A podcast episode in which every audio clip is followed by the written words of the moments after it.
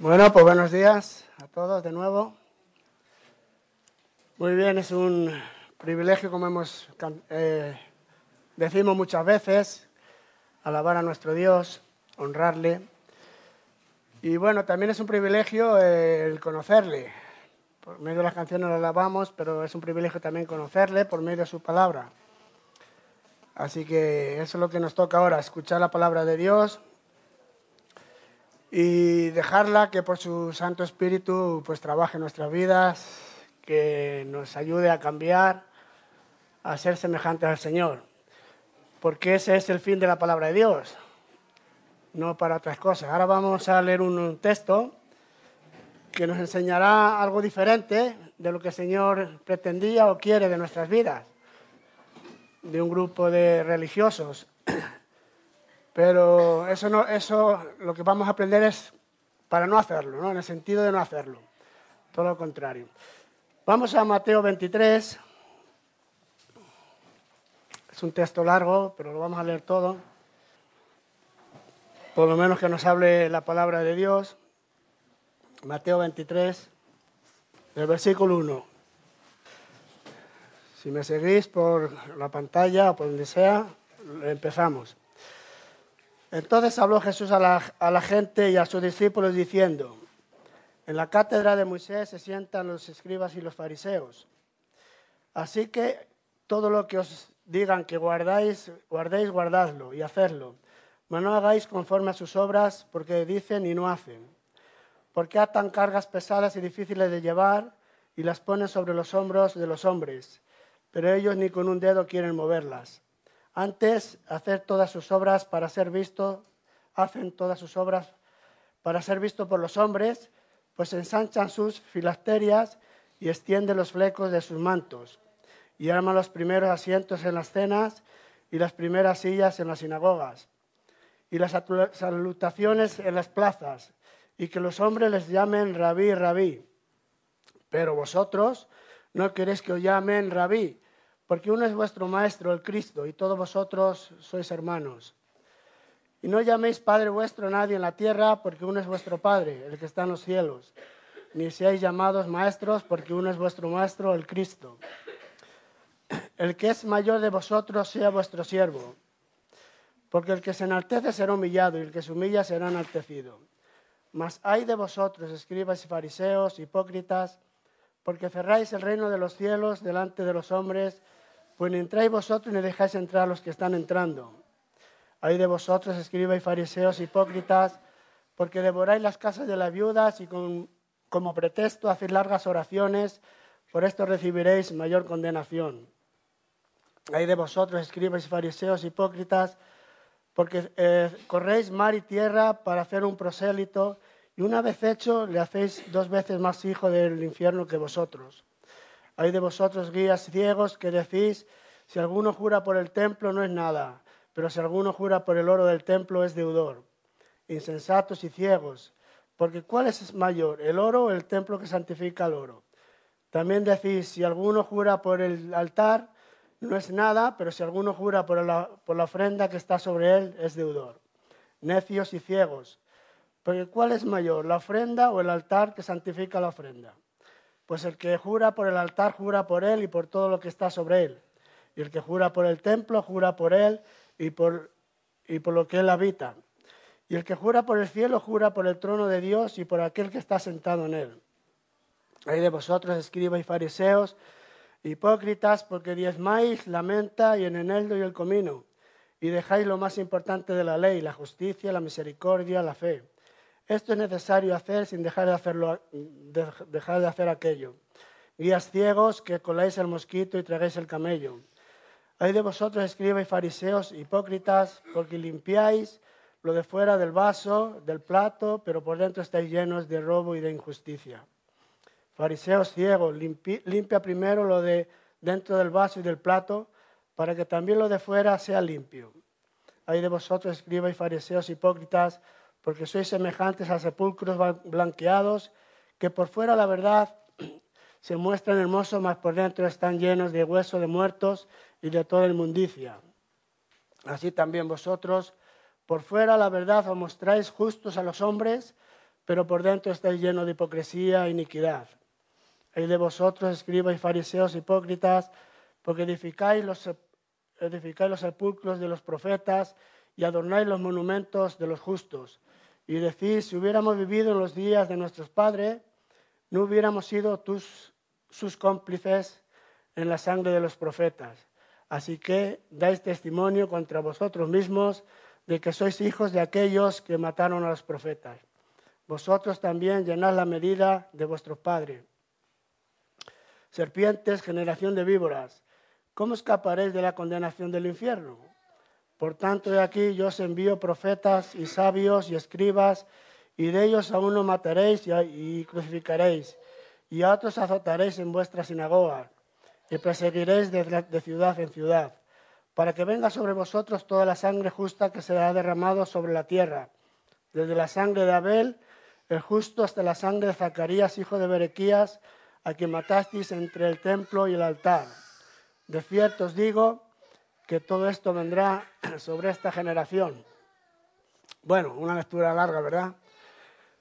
Pero así ya nos, eh, nos metemos, nos introducimos en, lo que vamos a meditar esta mañana.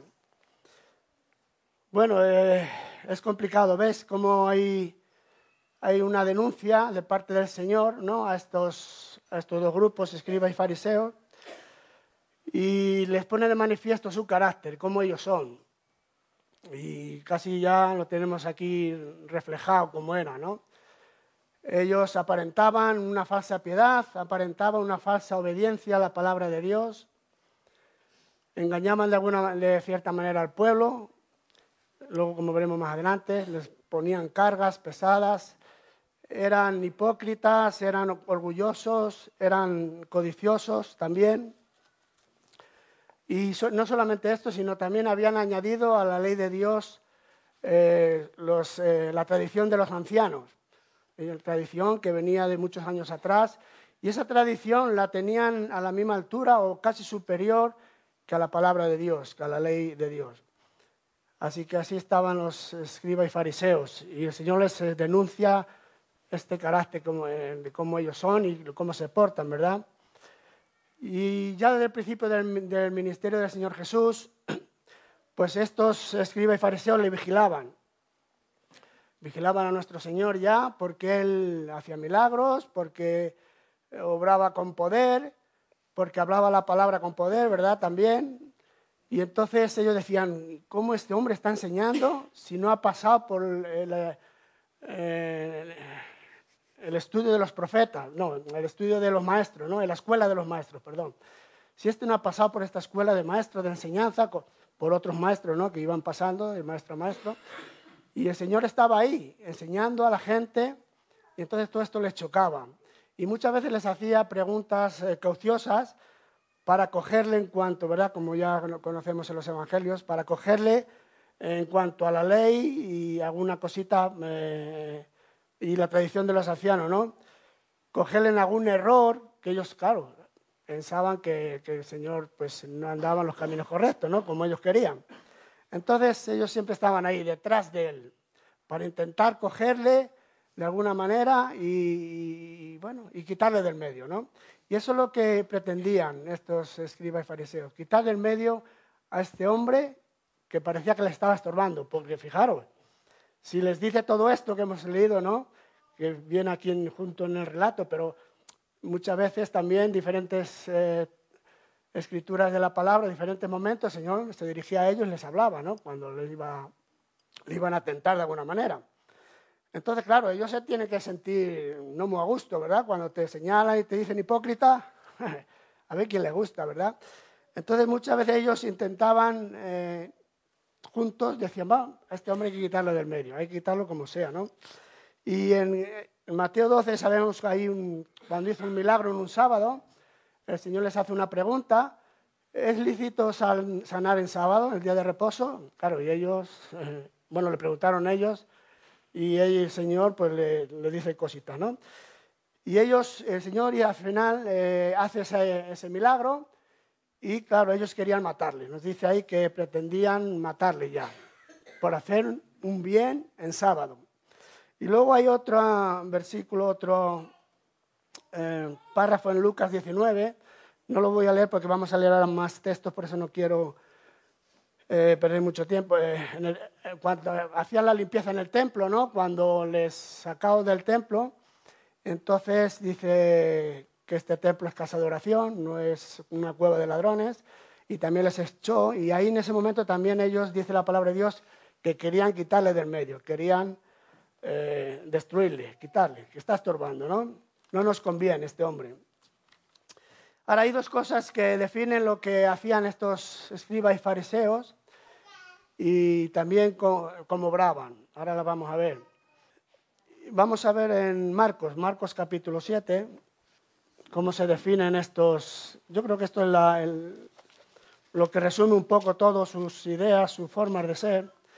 En Marcos 7, versículo 5, dice versículo 5 de Marcos 7. Le preguntaron pues los fariseos y los escribas, ¿por qué tus discípulos no andan conforme a la tradición de los ancianos, sino que comen pan con manos inmundas? Respondiendo él les dijo, hipócritas, bien profetizó de vosotros Isaías como está escrito, este pueblo de labios me honra, mas, su corazón está lejos de mí, pues en vano me honran enseñando como doctrina mandamientos de hombres. Porque dejando el mandamiento de Dios os aferráis a la tradición de los hombres los lavamientos de los, jarros, de los vasos, de beber, y hacéis obras y otras muchas cosas semejantes. Ahí está, ¿no? La tradición de los ancianos. Ellos lo tenían casi por encima de la palabra de Dios. Les acusaba al pueblo cuando no, no, hacían estas, no cumplían estas tradiciones. Y también invalidaban la palabra de Dios. Eh, seguimos leyendo en el 9. Les decía también, bien invalidáis el mandamiento de Dios para guardar vuestra tradición, ¿veis? Porque Moisés dijo, honra a tu padre y a tu madre. Esto es una forma de, que hacían para invalidar la palabra de Dios. El que maldiga al padre o a la madre muere remisiblemente. Pero vosotros decís, basta que diga un hombre al padre o a la madre, es corbán, que quiere decir mi ofrenda a Dios, todo aquello con que pudiera ayudarte. Y no le dejáis hacer más por su padre o por su madre invalidando, ¿veis? Aquí lo dice, la palabra de Dios con vuestra tradición que habéis transmitido. Y muchas cosas hacéis semejantes a estas. Ahí están, ¿verdad? Dos cosas principales. Eh, la tradición de los ancianos, que había que cumplirla, que estaba por encima de la palabra de Dios, y también que invalidaban esta palabra. La retorcían, la, la ponían a su gusto, ¿no? A su manera. Eh, cuando dice aquí es mi ofrenda a Dios, quería decir que cuando un padre o una madre tenía necesidad de, que el hijo le ayudara, pues estos eh, enseñaban a estos fariseos que si tú ya hubieras ofrendado en el templo tu dinero, pues ya no tenías que hacer más, ya no tenías el, deber eh, de, dar a tus padres, de ayudarles. Ya habías puesto todo lo que tenías para el Señor. Y de esta manera te, quitabas de, esta obligación, como dice la ley, ¿no? de honrar a tus padres y a tu madre, a tu padre y a tu madre. Y esto lo hacían así de esta manera, manipulando la palabra de Dios.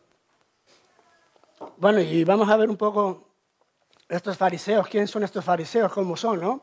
¿Cómo eran? ¿De dónde surgieron? Pues se cree que surgieron de una secta en los tiempos de Antíoco Epifane, este hombre rey de Siria, que estaba allí en Jerusalén un tiempo. Este hombre, recordáis que es el que eh, mandó o puso un sacrificio de un cerdo en el altar, ¿no? Sacrificó un cerdo. Claro, todo esto para los judíos es tremendo, ¿no? Y este hombre también eh, quería, de alguna manera, invalidar a todos los judíos, todo lo que era... Tenía quería tener solo una religión. Entonces quería quitar a estos judíos y a muchos mató. Muchos judíos fueron muertos por este hombre. Y también quería quitar la palabra de Dios, destruirla de alguna manera. Entonces, algún grupo de estos judíos se tuvieron que apartar, se tuvieron que, que de alguna forma apartarse, no porque no querían estas cosas. Y bueno, y vemos la historia que lucharon mucho. Había en los macabeos, en la historia esto de macabeos, lucharon mucho, ¿no? Para no ser esclavos de esas religiones eh, paganas. Entonces este grupo se fue formando y en el año 135, 130 más o menos, ya era un grupo estable, un grupo de los fariseos muy estable, bastante fuerte, y claro, ya tenían, cada vez iban cogiendo más poder estos fariseos. Así que vemos, y en un principio, no nos equivoquemos, eh, estos fariseos no es que eran, hacían las cosas, eran diferentes, no obedecían la palabra de Dios, no, no, estos fariseos querían cumplir la palabra de Dios, por eso se apartaban, se retiraron, querían ser fieles a Dios. Y de ahí viene el nombre de separados, los puros, ¿no? también los piadosos, pero creo yo que este, estos nombres no se los puso, no se los ponían ellos, sino lo decían los otros. Mira, estos son, como diciendo así, ¿verdad? Cuando nos dicen a otros, bueno, estos son protestantes. Pues de alguna forma a estos, a estos fariseos le hacían lo mismo. Estos son los puros, los que se creen mejores, ¿no? Y de ahí vienen estas palabras, puros los separados, ¿no? Y bueno, y también, según leemos aquí, eh, de alguna forma, es lo, que es lo que suele pasar en el ser humano, ¿no? En un principio, eh, haces las cosas bien, empiezas bien, eh, quieres agradar a Dios, honras a Dios, le buscas, porque esta gente eh, conocía muy bien la palabra de Dios. Pero con el tiempo, pues se van mezclando cosas, ¿verdad? Y si no tenemos cuidado, se mezclan cosas. Y esto es lo que hicieron. Empezaron a mezclar la, eh, la, tradición de los ancianos, etcétera, y, pusieron, eran muy meticulosos, esforzaban mucho la ley, la exageraban, ¿no? ¿Para qué? Pues para sentirse más puros, más religiosos, para decir, mira, aquí estamos los separados, los buenos, los que mejor eh, honramos al Señor, ¿verdad? Y esta es la enseñanza eh, importante de todo este texto, ¿no? Que ellos eh, lo hacían todo religiosamente, al exterior. Todas cosas eran por fuera. No venía nada de, de dentro, como dice el Señor. Hay que hacer las cosas de dentro hacia afuera no solamente sin amor, sin misericordia, como iremos viendo cómo hacían estos. Así que bueno, esos eran los fariseos. Fundaban su teología en el Antiguo Testamento, eso sí, eran bastante bien, ¿no? Eh, que era la ley, los profetas, los escritos, todo el Antiguo Testamento y creían muchas de estas cosas que creemos nosotros, lo que dice la palabra de Dios. Y los escribas eran personas capacitadas también eh, en las escrituras y su tarea era registrar o escribir pues eh, decisiones o normas, leyes de los reyes y de los profetas. A un profeta que venía y revelado por el Señor, inspirado por el Señor, pues estos escribas escribían. ¿Recordáis el escriba Baruch, ¿no? De Jeremías, cómo escribió. Eh, luego el rey quemó el rollo, volvió a escribir, ese era un escriba. Y cuando los reyes también querían poner algo, también venía un escriba y ponía. Los escribas eran eh, expertos en esto, en copiar la palabra de Dios y también en enseñarla. Bueno, pues vamos a ver ahora, aunque ya hemos visto un poco, vamos a ver el carácter de los fariseos, escribas y fariseos, y esto está del versículo 1 al versículo 7. Aquí vemos ese carácter, cómo son, cómo eran y cómo se portaban. Y vemos, ¿verdad?, que Jesús llama la atención a la gente y a sus discípulos sobre estas personas. Estos grupos eran los maestros de la interpretación, como estoy diciendo, y la enseñanza de la ley. Algunos escribas eran fariseos y viceversa también. Algunos fariseos también eran escribas. Y el argumento del Señor es que los fariseos y los escribas tenían una aplicación a la ley más bien pesada, ¿no? Era una carga para el pueblo de Dios, claro. La religión es lo que hace, te vas cargando, te cargas con cositas, ¿no? Y claro, eh, son cargas para ti, pero a la vez también son cargas para, si lo enseñas al pueblo, también es una carga. Y esto es lo que hacía, ¿no? Bueno, aquí vemos que decía, en la cátedra de Moisés se sientan los escribas y los fariseos. ¿Qué es esto de la cátedra de Moisés? La cátedra se refiere a una butaca que había allí en la sinagoga y que esa representaba a la autoridad de los maestros. Esa, alguien se sentaba ahí en esa butaca y leía eh, la lectura, la palabra de Dios, y también la, eh, la interpretaba, ¿no? Eran como los maestros. Y los escribas y fariseos pues habían tomado esa posición de maestros delante de la nación para enseñar pues, a la gente, no a las personas. Eran conocedores de la ley, como estoy diciendo, conocían bien la palabra de Dios, entonces la, eh, la leían bien y la enseñaban bien. También podían juzgar estas personas eran como los sucesores de Moisés. el maestro de la nación. Ya sabéis que los judíos tenían a Moisés como el maestro de la nación. Y si recordáis ahí en, cuando el concilio de Jerusalén, allá en Hechos de los Apóstoles 15-21, que están, querían que los gentiles se circuncidaran y hacían cosas, ¿no? Y le dice, bueno, con que hagan estas cosas, no sacrifican a los ídolos, ni sangre, de ahogado, etc. Y dice allí Jacobo que Moisés tiene en cada sinagoga a quienes le prediquen. ¿Eh? Esto era eso. a Moisés le tenían como el maestro, como el que enseñaba la palabra de Dios. Entonces tenían que sustituir, Moisés ya no estaba, ¿verdad?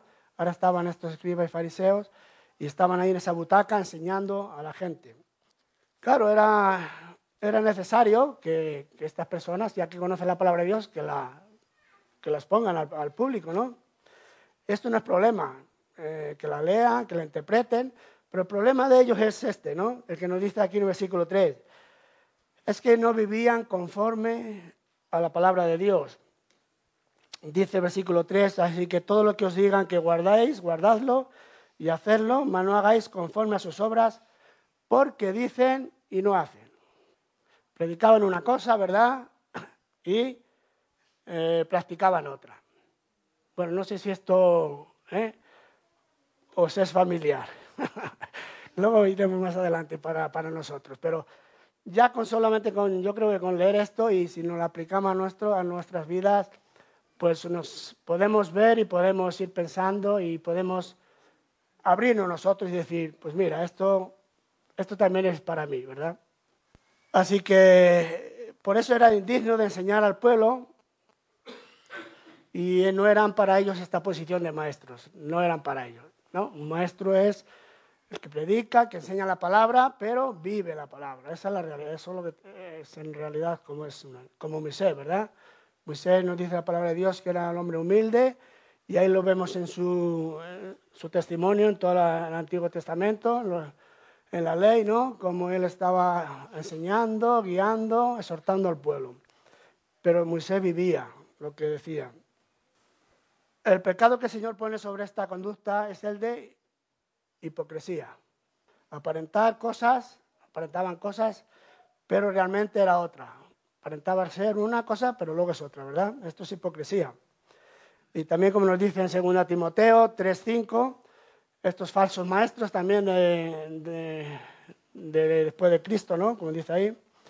Esos también que querían eh, volver eh, los cristianos a la ley, etcétera, y ponían también, pues que, sí, bueno, que volvieran a la ley, guardar los días, las fiestas, etcétera, circuncidarse. Y ahí dice que aparentaban piedad, pero aparentaban piedad, pero negaban la eficacia de ella. Es aparentar muy bien, muy fácil, pero realmente el vivir esa piedad, pues ya es otra cosa. Y eso es lo que nos está diciendo aquí. Su conducta era contraria a su enseñanza. Y esto, ¿verdad? Si uno dice la palabra de Dios, no puede ser. No puede ser. Otro error era el versículo 4, porque atan cargas pesadas y difíciles de llevar. ¿No? al pueblo le enseñaba, pues mira, tenéis que hacer esto y esto y esto. Pero luego ellos dicen que ni con un dedo querían moverla cargas difíciles y pesadas. Y esto es la consecuencia de las personas religiosas y legalistas, ¿verdad? Personas, eh, eh, la religión, pues de alguna forma te esclaviza, porque tienes que cumplir esto, esto y esto. Y te esclaviza también. Y te hace ser legalista, porque tienes que cumplir, es como unas normas, una ley que te impones, ¿no? Las religiones imponen eso, entonces hay que cumplirlo, hay que hacerlo. Y si no lo haces, claro, ya te sientes mal, ¿verdad? Entonces esa es la cosa. Y son esclavos de su doctrina. Ahí tenemos, podemos pensar en varias, ¿verdad? Todas las religiones y sobre todo las más grandes, que no quiero decir nombres, ahí están, esclavizadas. Llega la hora y tienen que hacer su oración, tienen que hacer su rito, tienen que eh, hacer sus cosas y cortan todo, no hay más. ¿eh? Cuando hay que llegar, cuando llega ese momento hay que hacerlo. Y eso es, es la religión, nos esclaviza. Ahora, ¿esto qué significa? Eh, esto de las cargas pesadas también, ¿no? Pues es eso lo que estoy diciendo, que a la interpretación de la ley le añadían su religión, sus normas establecidas por los hombres, como hemos leído en Marcos. Mandamientos de hombres. Eso es lo que te esclaviza, eso es lo que nos esclaviza. Las tradiciones de que vienen de atrás, que están ahí, que siguen ahí, ¿verdad? Y esto es lo que hay que hacer. Y, muchas veces esto, como ellos hacían, y hacían, lo ponían por encima de la palabra. Y esto muchas veces nosotros también hacemos. A veces ponemos las tradiciones, las leyes, los mandamientos de hombre, los ponemos por encima. Y bueno, y pasan eso, ¿no? Que nos esclavizan. Estos maestros religiosos estaban vacíos de compasión, pero llenos de legalismo. Legalismo es que tengo que cumplir, tengo que cumplir.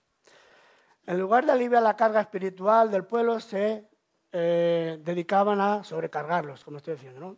Cargarlos y además, cuando un animal le pones carga y encima no se la colocas bien, ¿verdad? Pues todavía más difícil de llevar. Pues esto es lo que hacían, más o menos, ¿no? cargas pesadas y difíciles de llevar, que no se llevan bien. Tantas cosas que hacían, como hemos leído, eran exagerados, eran, bueno, tremendos, ¿no? En, querer cumplir las normas que ellos mismos se habían impuesto y la tradición de los ancianos.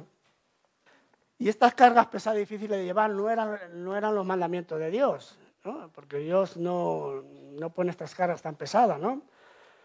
Sino la tradición, como estoy diciendo, y los mandamientos que agregaban a esa ley, a la ley del Señor. Ahora vamos a ver algunas cargas pesadas, algunas cargas que ellos ponían. Ya lo tenemos aquí, pero vamos a, recordar un poco. Algunas de estas cargas pesadas que ponían al pueblo y que, que que, tenía que cumplirse. Eran los, casi los jefes, eran los como aquí, ¿no? Cuando la Iglesia Católica y el gobierno, ahí, eran los jefes. Si no cumplías, te apartaban y te retiraban y casi no eras nada, ¿no? Ni nadie. Así que estas cargas pesadas, ¿qué eran? Una era que cambiaban, como hemos leído, eh, la palabra de Dios, la invalidaban. Ahí cuando lo que, lo que dije antes de los padres, ¿no? Esa necesidad. bueno, aunque digas escorbán, que estoy agradando a Dios, he ofrendado, a Dios, mis padres ya nada, ¿no? Así que esta era una, cosa que hacía, invalidaba la palabra de Dios. Eh, cuando arrancaban espigas el sábado, decían que eso no podía ser. Y la ley lo dice en Deuteronomio 23, 25. El Señor dice que si vas por el sembrado y hay un trigo o cebada que podías coger con las manos, despigarlas y podías comer. Pero ellos decían que no, eh, aunque fuera sábado, si es sábado, no podías hacer eso. ¿no? Pero el Señor no dice nada que no sea, si era sábado o no sábado, que podías hacerlo. Lo que no podías era coger la, la hoz o segarla, ¿no? Y llevarte un, trozo grande de, de, gavilla para casa, eso no podían hacer. Pero sí el Señor miraba por aquellos pobres, miraba por la gente necesitada. Entonces, si tú ibas por el camino y que llevabas tiempo y tiempo y estabas cansado y con hambre, porque a veces no había mucho, podías coger tus trigo, cebada y podías comerla. ¿eh? Pero ellos decían que no, esto no se podía hacer. Otra carga más que ponían al pueblo. Eh, bueno, como he dicho, sanar el sábado o hacer eh, obras buenas en sábado, tampoco, esto imposible. Creo que cuanto, lo que más problemas tuvo con el Señor, el Señor con los fariseos era con esto, con en el sábado. El sábado no se podía hacer nada, ni siquiera una obra buena. Cuando el Señor dice en el Antiguo Testamento, que, bueno, lo que dice el Señor también ahí, que si ves un animal caído en un hoyo, pues aunque sea en sábado, tú lo recoges, ¿no? Y lo sacas. Dice, ¿cuánto más hacer un milagro, sanar a alguien que lo necesita? Claro, podemos decir, bueno, puedo esperar a otro día, ¿no? Que no sea sábado, pero vemos la legalidad de estos hombres, ¿no? No, no, el sábado no tienes que hacer nada, no se puede hacer nada, ni una obra buena, ni sanar. Y todo esto iba en contra de lo que, era de lo que hacía el Señor. Se lavaban las manos antes de comer. Bueno, si no se lavaban las manos no podían comer. ¿eh? Esto era otra. Mateo 15. Después, el versículo 3, bueno, el 2. ¿Por qué tus discípulos quebrantan la tradición de los ancianos? porque no se lavan las manos cuando comen pan? Bueno, ya sabéis, ¿no? Que ellos, estos fariseos, estos religiosos, yo creo que estaban todo el tiempo en esa ceremonia de lavar las manos. Porque claro, las manos tocan muchas cosas Y si estás en la plaza, en el pueblo, pues también tocas cosas o tocas a alguien. Estos hombres no podían estar cerca de, uno que no fuera judío, uno que no fuera eh, un fariseo, un escriba, ¿no? Eh, se contaminaban, etcétera, etcétera. Entonces tenía que lavarse mucho las manos. Y fijaros, y eran capaces de, eh, algún momento cuando no había agua para lavarse esas manos, y llegaba la hora de comer, no comían. ¿eh? Si no se lavaban las manos, no había comida. Esa es la, legalidad, el legalismo de estas personas. Lavar las manos, ceremonias, antes de comer. Cuando el Señor dice ahí, pero que eso ¿qué es lo que contamina al hombre? El hombre no se contamina porque estar así, ¿no? O por, hombre, si hay algo malo, sí, y lo tocas y lo tomas. Pero el Señor quiere decir, siempre miras eh, por dentro, el corazón. Eso no te contamina, lo que contamina es lo que sale del, corazón. ¿eh? las malas acciones, los malos pensamientos, las malas palabras, eso sí que contamina al hombre, dice el Señor. Pero no lavar o no lavar las manos. Así que cargas que ponían, eh, impedían entrar en el reino de los cielos, como nos dice aquí, versículo 13 del capítulo 23. Más hay de vosotros, escribáis fariseos, hipócritas, porque cerráis el reino de los cielos delante de los hombres. Pues ni entréis vosotros ni dejéis entrar a nadie. El versículo 15, hay de vosotros, escribáis fariseos, porque recorréis mar y tierra para hacer un prosélito y una vez hecho lo hacéis dos veces hijos del infierno. O sea, ellos no entraban al reino de los cielos, ¿verdad? Era, era normal, porque eh, habían rechazado al Mesías, porque por fe no vivían, ellos vivían por obras, por hacer, por su justicia, propia justicia. Entonces todo esto les impedía entrar en el reino de los cielos y todos aquellos que buscaban, los prosélitos que querían eh, ser en la religión judía, pues les enseñaba lo mismo. Entonces, ni ellos, ni los que entran, y ni los que están entrando les, eh, eh, podían entrar en el reino de los cielos. No podían ir al cielo porque estaban eh, los dos bandos perdidos. Si el que está, si el que te enseña, el que te guía está perdido, ¿verdad? Los que vienen también. Eso es matemático. Así que esto hacían. Pero una cosa importante de estos judíos, a pesar de su legalismo, su religión, y a llamarlos separatistas y separados o puros, ellos siempre estaban en el pueblo, ¿no? o sea, junto con, el pueblo. No, no era una religión que se aislaba, que se había apartado, sino estaban, eso era buena cosa. buena cosa para, para engañar más quizás al pueblo, ¿no? Pero ellos no se separaron, estaban, vivían siempre junto con el pueblo. Así que esta era otra cosa. También eh, falsas enseñanzas sobre la, la, ley, otra carga. Eh, versículos 16 al 22. Eh, por el juramento. Ellos podían jurar y quebrar ese juramento, podían quebrarlo. Y Dios dice en su palabra, cuando alguno jure por el Señor, se cumple. ¿eh? Era, era, había que cumplirlo. Si no, había, había castigo. Pero ellos, bueno, manipulan un poco la palabra y dicen, bueno, si yo juro eh, por el templo, pues puedo decir que, puedo romper ese juramento. Mientras que no jure por el oro, que es mayor que el templo, y es al revés. Es mayor el templo que el oro, ¿no? Como dice aquí, ¿qué es lo que santifica el oro? El templo. ¿Qué es lo que santifica al altar? Eh, al, sacrificio, el altar. Pues ellos hacían lo contrario, ¿no? O sea, engañaban, manipulaban la palabra de Dios. Otra cosa que podemos ver aquí eh, que querían alcanzar la santidad por sus esfuerzos humanos, del 23 al 28. Porque diezmáis, por ejemplo, el de diezmar, ellos diezmaban hasta lo mínimo, como dice aquí, eh, las especias, la menta, el comino, esas cositas que, que, sembraban a mejor en sus jardines, salían, lo cogían, todo eso lo diezmaban, ¿no? Y eran exagerados en el diezmo todo tenía que ser diezmado. Así que aquí les exagera, el Señor, dice, bueno, eso está bien, si queréis hacerlo, pero no dejéis lo más importante, que es lo que dice aquí, ¿verdad? Eh, y, y, dejéis lo más importante de la ley. Eh, la ley venía, la ley decía que había que diezmar, pero ellos que dejamos lo más importante, la justicia, la misericordia y la fe. La justicia, la misericordia nos habla de una relación con el prójimo, hacer las cosas justas, tener misericordia, y luego la fe en cuanto a Dios, fidelidad a Dios, todo eso lo dejaban para atrás. Eso para ellos, eso para ellos no, era importante, sino las cargas que se ponían, el diezmar, lo, más lo mínimo, como dice ahí, ¿no? Traga, eh, coléis el mosquito y tragáis el camello. Eran todos así, ¿no? De esta manera.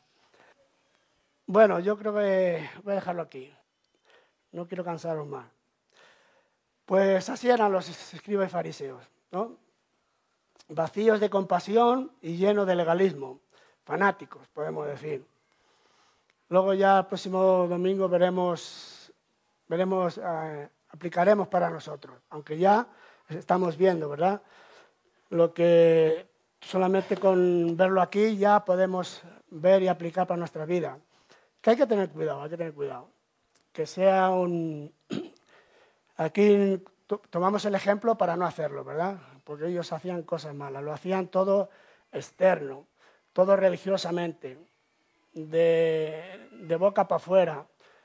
Y el Señor siempre nos manda que, que, lo que eh, la clave es esta, ¿verdad? Que si para nosotros, vamos a aplicarlo para nosotros, que si hacemos las cosas así, por Mm, sin, que salga de dentro, sin que busquemos la gloria del Señor, pues también es malo. Nos pueden llamar Señor también hipócrita, ¿verdad? Esa es, es la enseñanza principal de todo esto. Hacer, hacer, hacer cosas, pero ¿cómo las hacemos? ¿Eh? Decir, decir cosas, pero ¿cómo las decimos? Y eso es lo que el Señor demanda y, y, decía de estas personas, los escribas fariseos porque hacían muchas cosas, pero todo era de, externo, no de lo interior. ¿Veis lo que dice aquí? Falta la justicia, falta el amor, falta el ser misericordioso, el amar al Señor. Esto es lo importante. Y si esto lo tenemos y funciona y lo sacamos, pues bien. Pero si solo lo hacemos por hacer las cosas, alabamos al Señor de boca afuera, pues eso no le agrada al Señor. Si hacemos servicio al Señor solo por hacerlo, porque para sentirme bien, etcétera, para que me vean, está también mal, etcétera, etcétera, etcétera. Así que que sea esta la enseñanza para hoy, que el próximo domingo tendremos más. Oramos. Pues Padre, te damos gracias, Señor, que nos has dejado tu palabra también y tu palabra es para nosotros ahora, para que la podamos aplicar a nuestras vidas, Señor, y Señor, tú sabes que nosotros no podemos por nuestra cuenta.